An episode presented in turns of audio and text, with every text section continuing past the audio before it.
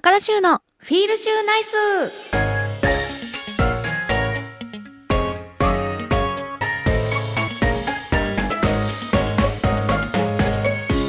皆さんこんばんは高田修です。高田修のフィールシューナイス。この番組はリスナーの皆さんが明日から笑顔にあふれたフィールシューナイスな1週間を過ごせるように私高田修が興味のあることをまったりとお届けしていく番組です。さあ本日は7月24日日曜日夜10時30分。学生の皆さんはもう夏休みですね。懐かしいな。私北海道出身なんですけど夏休みはなんかいつも7月25日からだった記憶があってなんか関東の方は早いんですよね夏休み入るのが。暑いから。ですよね。だからそう小学生の時とか友達と言ってましたもん。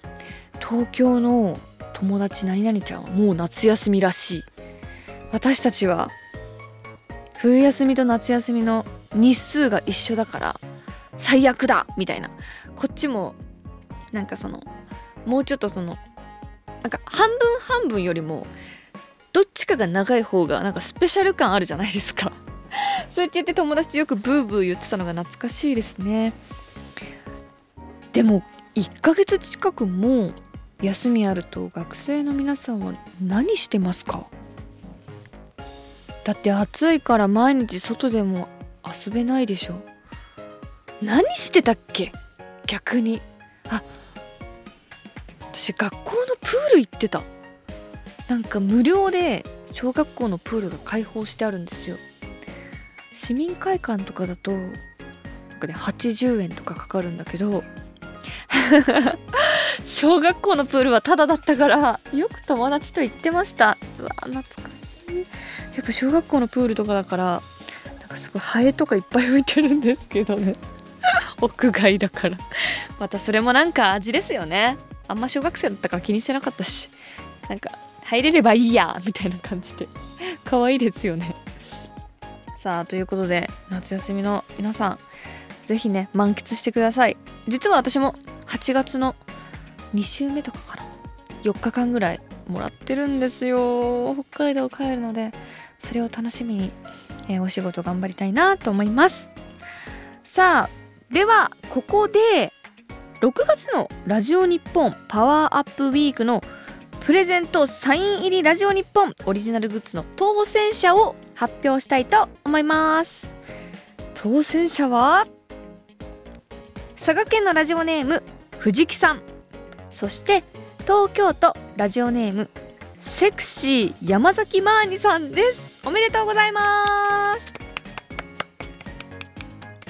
佐賀県からも聞いてくださってるんですね。そしてセクシーな山崎さんも聞いてくださってると。嬉しいですね。さあでは当選された方のメッセージご紹介したいと思います。ではまず佐賀県の藤木さん、えー、毎週ラジコのエリアフリーで聞いています。週トークでゲストとトークするコーナーが新しくできて嬉しいです。高田修さんのガールズトークが聞けるので楽しみがまた一つ増えました。BS 放送でお酒を飲むシーンを拝見しているのでラジオでも飲みながらぶっちゃけトークが可能なら高田さんの魅力がもっと出るかなと期待しています。よく言ってくださいました。ねえラジオでも飲みながら斬新ですけどねかなり。誰も見えてないところで ひっそり飲みながら徐々に酔っ払ってくっていう。ちょっとやばそうですけど。ね、私も先週も散々言いましたからね。ビール出ないかな。しつこいんですよね。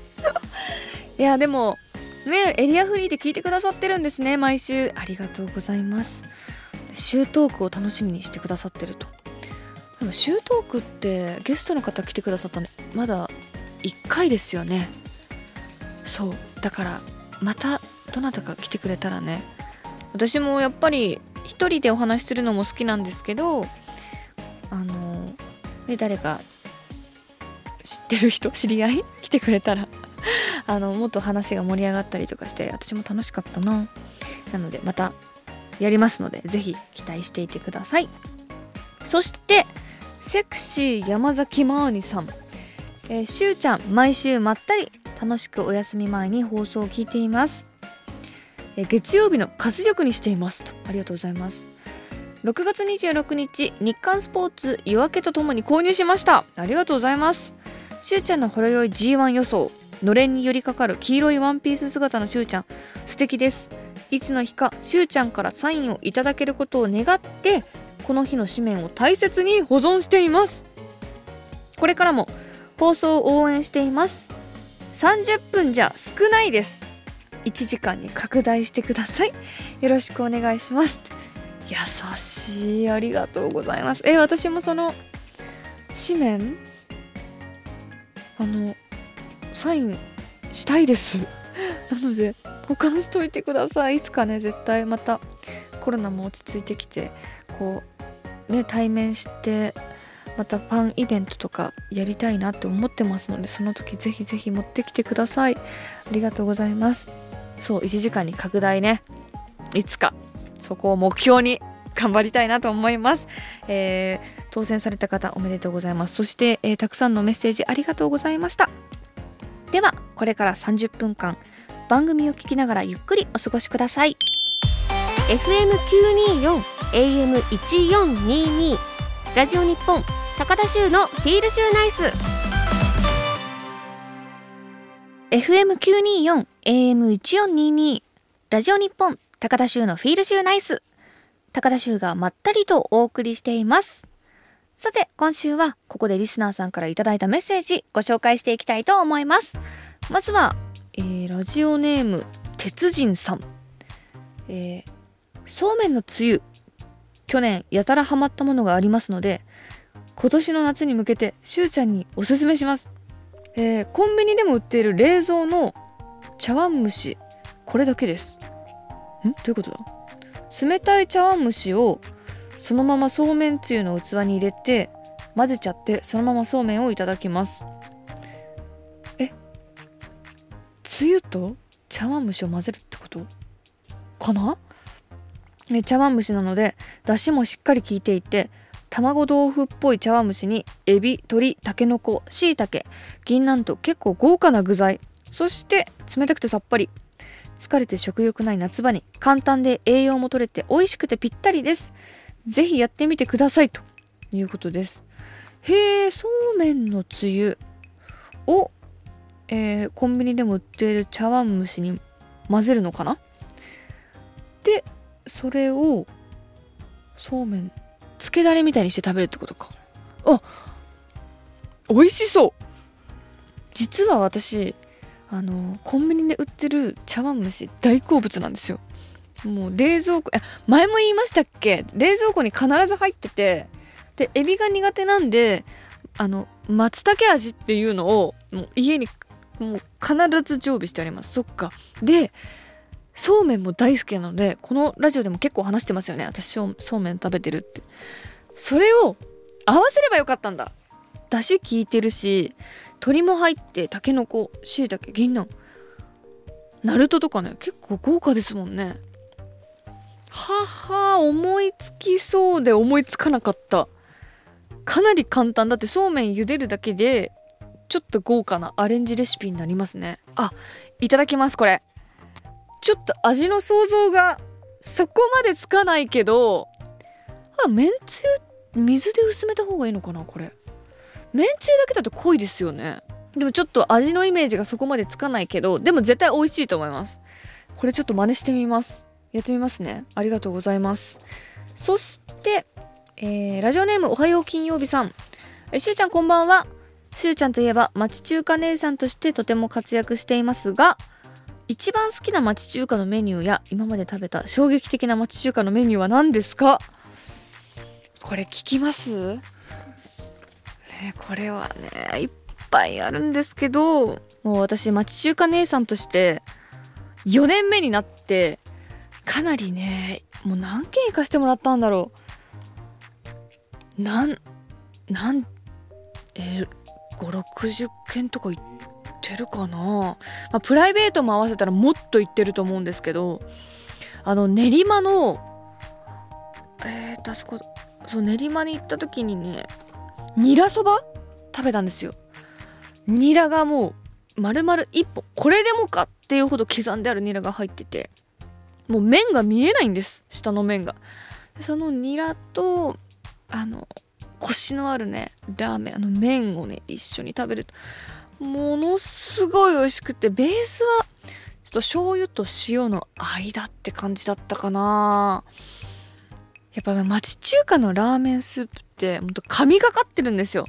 もう本当にこれどうやって何の出汁が入ってこの味になるんだ本当にどこも色は違うんです。なんかこう味は全然違うんですけどもでもやっぱねやっぱ町中華っていうのは魅力的ですよ。ラーメンスープ。町中華の命と言われてるものがやっぱりそれで決まりますからねいろんな食べ物。例えばなんかこう何作るにしてもじゃあそこでカレー出してます。にしてもそこのラーメンスープが入るわけなんでやっぱねラーメンスープ町中華の命。ラーメンで言うとあとね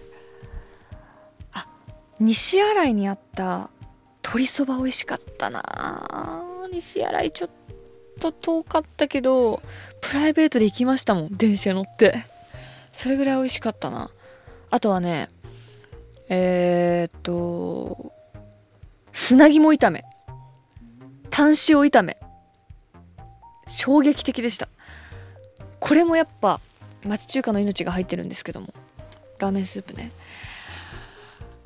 やっぱねなんかコクが出るんですよね。味全体に。でお酒に合わせて作ってるんで全体的にどこも濃いめなんですよ。やっぱねそれがビールだったり瓶が進むんですよ。皆さんなので、うん、衝撃的な町中華のメニューって聞かれたらニラそば、えー、鶏そばあとは、砂肝タン塩炒めとかかな。今パッと出てくるのは。あの私結構そのインスタの方にもこのお店美味しかったですって。あのたまに載せたりしてるので是非ねそれをチェックして行ってみてもらえたらなと思います。ということで、えー、たくさんのメッセージ今週もありがとうございました。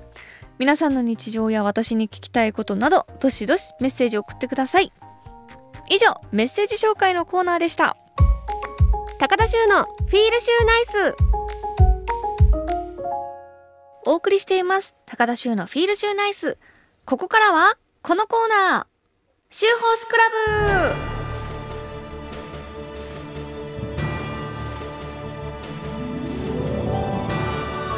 このコーナーは私が競馬で気になったレースや馬について話したり競馬の歴史や知識を改めて勉強しようというコーナーです。今回はリスナーさんからいただいたベストレースをご紹介したいと思います。ということで2007年のダービーについてお話ししていきます。さあメッセージご紹介したいと思います。ラジオネームなおりそさんです。しゅうちゃんスタッフの皆さんこんばんは。私にとってのベストレースは2007年5月27日第74回東京優春日本ダービーです。あのウォッカが勝ったレースです。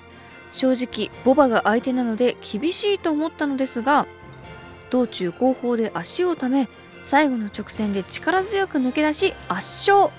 牝馬として64年ぶりのダービー馬となった、えー、瞬間今も鮮明に覚えています。というふうにいただいています。2007年。今から15年前ですね。さあこの2007年5月27日。この年のダービーは11年ぶりとなる牝馬の挑戦が話題となりましたが皆さんウォッカご存知ですか？結構競馬知らない方でももう知っているような私も競馬初めてやった時ウォッカは知ってましたね。ウォッカと武豊さんは絶対知ってるみたいなね。結構有名な馬ですけどもなんとこの日本ダービー牝馬がここを勝つと64年ぶりとなるみたいです。さあしかしなんでこのウォッカがダービーを選んだのか。実はウォッカが2歳の時もうすでにこの日本ダービーへ出走する選択肢を持っていたみたいです。それは阪神ジュベナイルフリーズの勝ちっぷりを見たオーナー谷水雄三さんがこれならダービーも勝つ可能性があると判断したみたいです。えもうこの2歳の時で勝てるって判断したってことですよね。先見の目ありすぎじゃないですか。わかるものですか。わからないですよね。絶対に。2歳ですよ。桜花賞勝てば日本ダービーへ挑戦することをこう宣言していたと。しかし桜花賞はダイワスカーレットの2着だったと。でここで次走オークスにするのか日本ダービーにするのか由来だそうです。最終的にはあの調教師の住井勝彦さんが日本ダービーへの出走をオーナーへ打診してボッカはえ日本ダービーに出走することを決めると。でもこのもう日本ダービーかえー、オークスにするのかって結構由来だって書いてますけどもかなりその時点で賞金は足りてるっっていうことですよねウォッカが。すごいなそれも。さあそこの、えー、日本ダービーなんですが一番人気は皐月賞3着ながらその末足が評価された不採地法王2番人気は低評価ながら自分の競馬をして皐月賞を買ったビクトリー。3番人気がその牝馬のウォッカということで3番人気だったんだ。さあその世紀の瞬間ぜひお聞きください。すごいこう一点だったウォッカがここでボバを蹴散らして見事勝利と。かっこいいですね。だって8,000頭以上の中の16頭ですか。18フルゲートの18頭か。で勝つんですよ。牝馬が。64年ぶり。素晴らしいなえー、この時、えー、騎手は C 博文さん。ダービー初制覇。うわ気持ちよかっただろうな。僕か。最初は後ろの方にいて3番手からラスト上がってきてもう残り 200m ではもう先頭立ってそのままゴールという形ですか。だって相手ものすごい強いボバたちですよ。なんかわかるのかな？私こう言ってんだみたいな。ここ勝てばかっこいいぞみたいな。やっぱ馬でも分かったりするのかな？でもなんかちょっとした仕草とかその時のなんかこうジョッキーがね自分の上に乗っかってる時のなんかそわそわなんか緊張感とかが伝わって馬もちょっとレースにそういうのが出てしまうみたいな聞いたことあるんですけども。ぱ C さん C ジョッキーやっぱこうメラメラする何かがウォッカにも伝わってたんですかね。まずボバを蹴散らすっていうのがもうこの実況の方も大興奮でしたよね。すごい伝わりましたそれが。えそんな C 博文騎手はダービー初制覇。で住勝彦調教師もダービー初制覇ということです。でその後ウォッカは1年間勝ち星には恵まれなかったものの最終的には天皇賞秋やジャパンカップなど G17 勝するなどいやもう牝馬とは思えないですよね。素晴らしい成績を残しました。牝馬ってなんかこうねもちろん強い馬たくさんいますけどなんかこう可愛らしいというかイメージありますけど。いやーうわーこの時競馬やってたかったな。2007年だから全然できないけどやっぱ目の前で見たいですね。この時のなんか64年ぶりの快挙っていうのは。その後ウォッカ繁殖牝馬となったんですけども2019年に骨折してしまって安楽死となりました。ですが現在子供たちを通じて孫の世代が頑張っています。お孫さんウォッカのお孫さんたくさんいますけども近々ですか？デビューする孫が。スピリタスっていう馬がいるんですけどもお酒の名前。ここのご家族はお酒好きなのかな？おか。スピリタスとか。私もあのお酒の、ね、名前がついてる馬結構応援してるんで茂祝い酒とか勝利の乾杯とか確かいた気がする。勝利の乾杯。あと朝日とかね。結構いるんですよ。あれ勝利の乾杯いたっけな？うんいたいたいたはず。なのでスピリタスね皆さん。ぜひお酒の名前になっています。ぜひぜひウォッカの孫注目してみてください。さて今回は2007年のダービーについてお話ししました。以上シューホースクラブのコーナーでした。FM924 AM1422 ラジオ日本高田州のフィールシューナイス。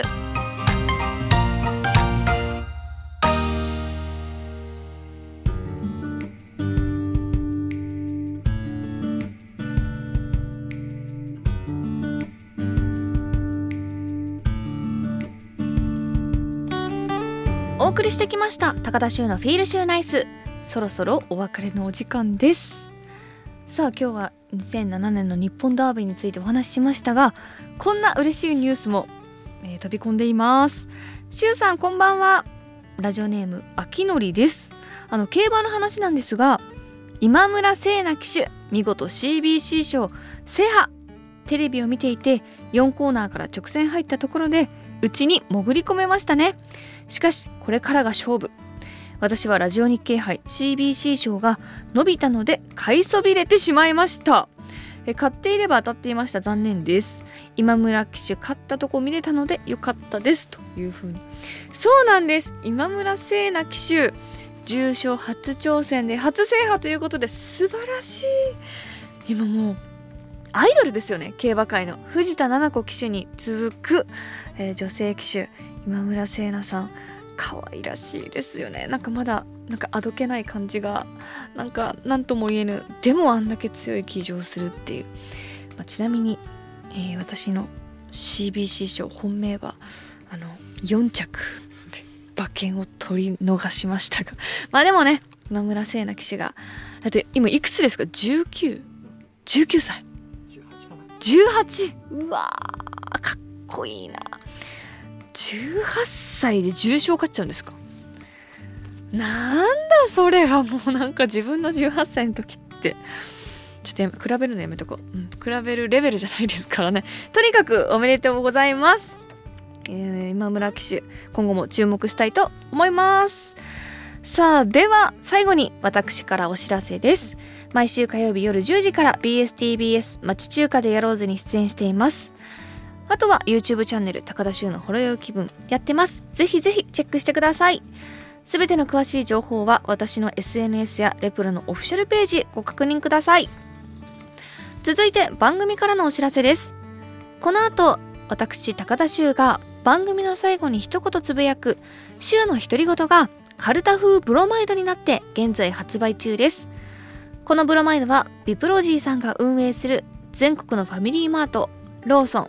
ポプラのマルチコピー機コンテンツプリントサービスライブロでお買い求めいただけます。詳しいことはひらがなでライブロで検索してみてください。そして番組では皆さんからのお便り募集しています。現在募集中なのはリスナーさんにとってのベストレースそしてベストホース競馬にまつわるトリビア。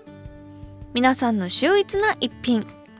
皆さんの日常や私に聞きたいことなど宛先は週アットマーク jorf.co.jp shu アットマーク jorf.co.jp です。あなたからのメッセージお待ちしています。そして番組ツイッターもやっています。週アンダーバーラジオで検索してみてください。では来週もまったりしましょう。この時間のお相手は高田修でした。週の独り言。た。縦目か。